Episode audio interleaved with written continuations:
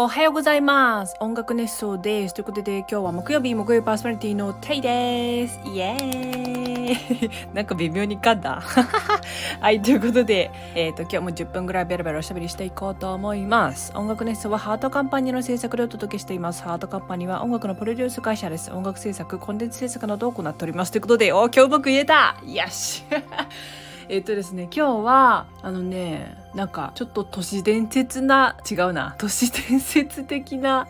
話でも、うん、あのちょっとしようかなと思いましてっていうのもねまあなんかなんだろうやっぱり歌というか歌詞というか言葉を扱うってなるとやっぱりね言語の勉強はすごく大事だなって最近すごく思うんです。であの私はもともとこういろんなお国言葉を聞くのがすごい好きででねそのなんだ近くにそういう言葉例えば方言とかを話す人がいるとなんかすごい集中して聞いちゃうんだよね。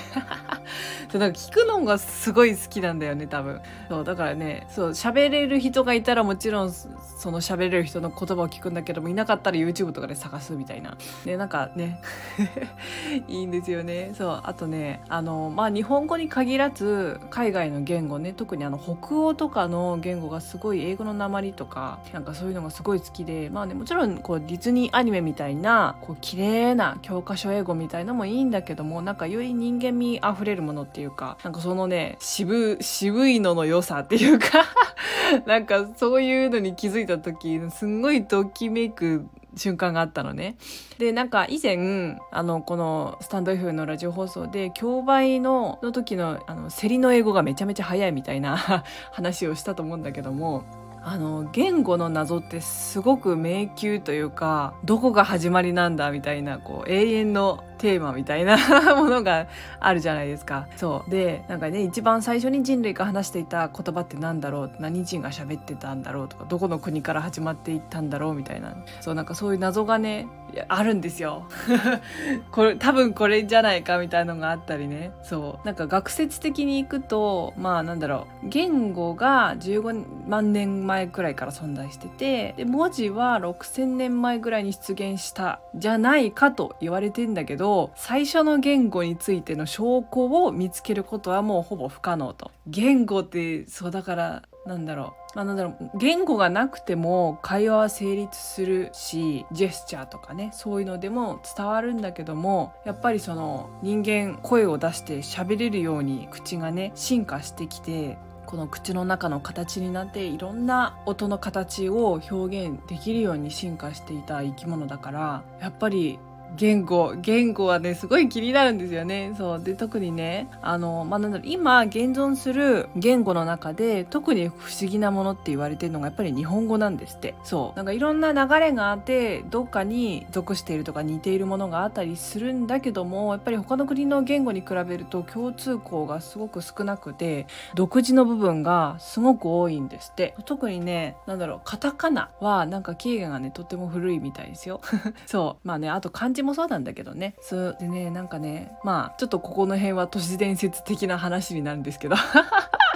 そうあのよく言われてるのがその GHQ によってあの本来のね漢字とかひらがなが最近こう簡略化されていてあの例えばひらがなの「え」とかあの難しい絵とその簡単の絵みたいな。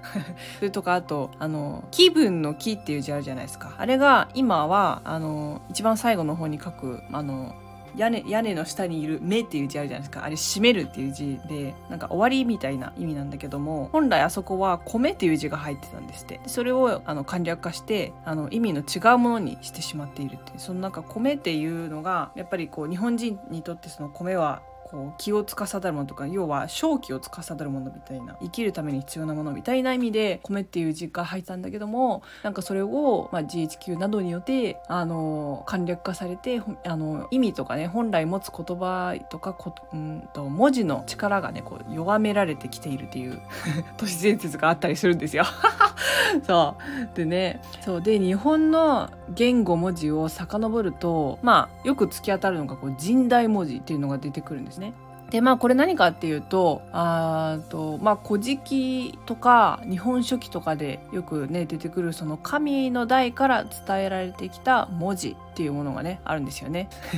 そうでねまあ今でも使われてる場所があってあの、ね、神社とかあとねお札とかお守りとかにも神代文字ってね今今でも使われてるんですよ。そうなんかおまじないみたいなものなんですよね。そうであのー、なんだろうこの神代文字使われる時ってまあなんだろう機密文書とかあと武術の伝書とかあと忍者とかあのねああいうこう江戸時代とかにあったようなこう一部の集団で秘密の漏洩を防ぐために暗号として使われてたっていうねこともあったらしいんですよ。だからあとねなんだっけ江戸時代の時にはその偽造防止のために意図的に神代文字を使ったっていうなんか資料もあるあるみたいでそうだから日常江戸時代には割と日常じゃないけどなんか なんだろうその神々の場でない部分でも使われていた時があったんだなっていうのをちょっとね調べて知ったんですね。であとねまあちょっと神代文字についてもうちょっと詳しく話すんだけども、まあ、なんだろう神代文字も大まかになんとなくこうあいうえお順のこう50音順みたいなものがあって残ってるんですってでねけどねあの文字の種類はたくさんあって本当にいろんな種類があるんですよあの丸と線だけで表すものとかあともはやこうなんだろう絵みたいななんかもうパッと見ただけで、あ、これは何々を示しているみたいなのが分かるみたいな なんかね、そういう種類までいる、本当にいろんなものがあって、そうでね、なんか、こういう知識ってやっぱり、こう、ファンタジー世界をこう想像するとき必ず必要というか、なんかね、こう、今のフィクション産業のこうベースにあるというか、やっぱり神話とかをベースに作られてるものが多いから、かこの辺ってね、やっぱり知っとかなきゃなんないな、みたいな。なんかなんていうその想像の世界をやっぱり作っていく中でなんかやっぱりこの辺を使う風潮がやっぱりずっと続いてきてるじゃないですか。そうだから例えばあのトランスフォーマーっていうあの映画があるんですけど そのねあのトランスフォーマーの2のあのリベンジっていう映画なんですけどあの主人公のサムの頭の中にインプットされてしまったこう場所の地図。違うな。地図の場所？ん？場所の地図？そう、なんかね、その地図を、あの、神代文字っぽい、もあの、字体で、あの、なんかね、脳にインプットしちゃうっていう描写があって、そう、なんかその、その文字をね、やっぱ見ると、あ、似てるな、みたいな。で、多分ちょっとずつ、あの、オリジナリティ混ぜてる神代文字だと思うんだけども、あ、ちょっとそれっぽいな、みたいに感じるところがあって、そう、もし気になった方は見てみてくださいね。そう、なんかね、で、まあなんで、まあちょっとこの話をピックアップしたのかっていうと、まあちょっとここまで聞いてくれた人に ラジオも終盤なので聞いていく人にちょっとあのお話ししたいんですけど、あの、実は私の歌詞作りの時にも結構ね、この古代の文字の並べ方っぽいものをね、取り入れてるんです、実は。そう、なんかね、どれ、どの言葉がそれだっていう意味は、こうあんまり言いたくないので、ちょっとね、心の内にしまってるんですけど、あのね、なんなんか言葉の響き自体にこう意味を持たせることができるんですよ。例えばあのカタカナ一文字でとても深い意味を持たせられる文字があるんですよね。そうあとねあのあいうえお順あいうえお 言えなかったあいうえおの母音の並べ方によっても人間が聞いてて心地よいって感じるね順番があったりしてなんかとってもこう感覚的な部分なのでなんだろう言語化しづらいんですけど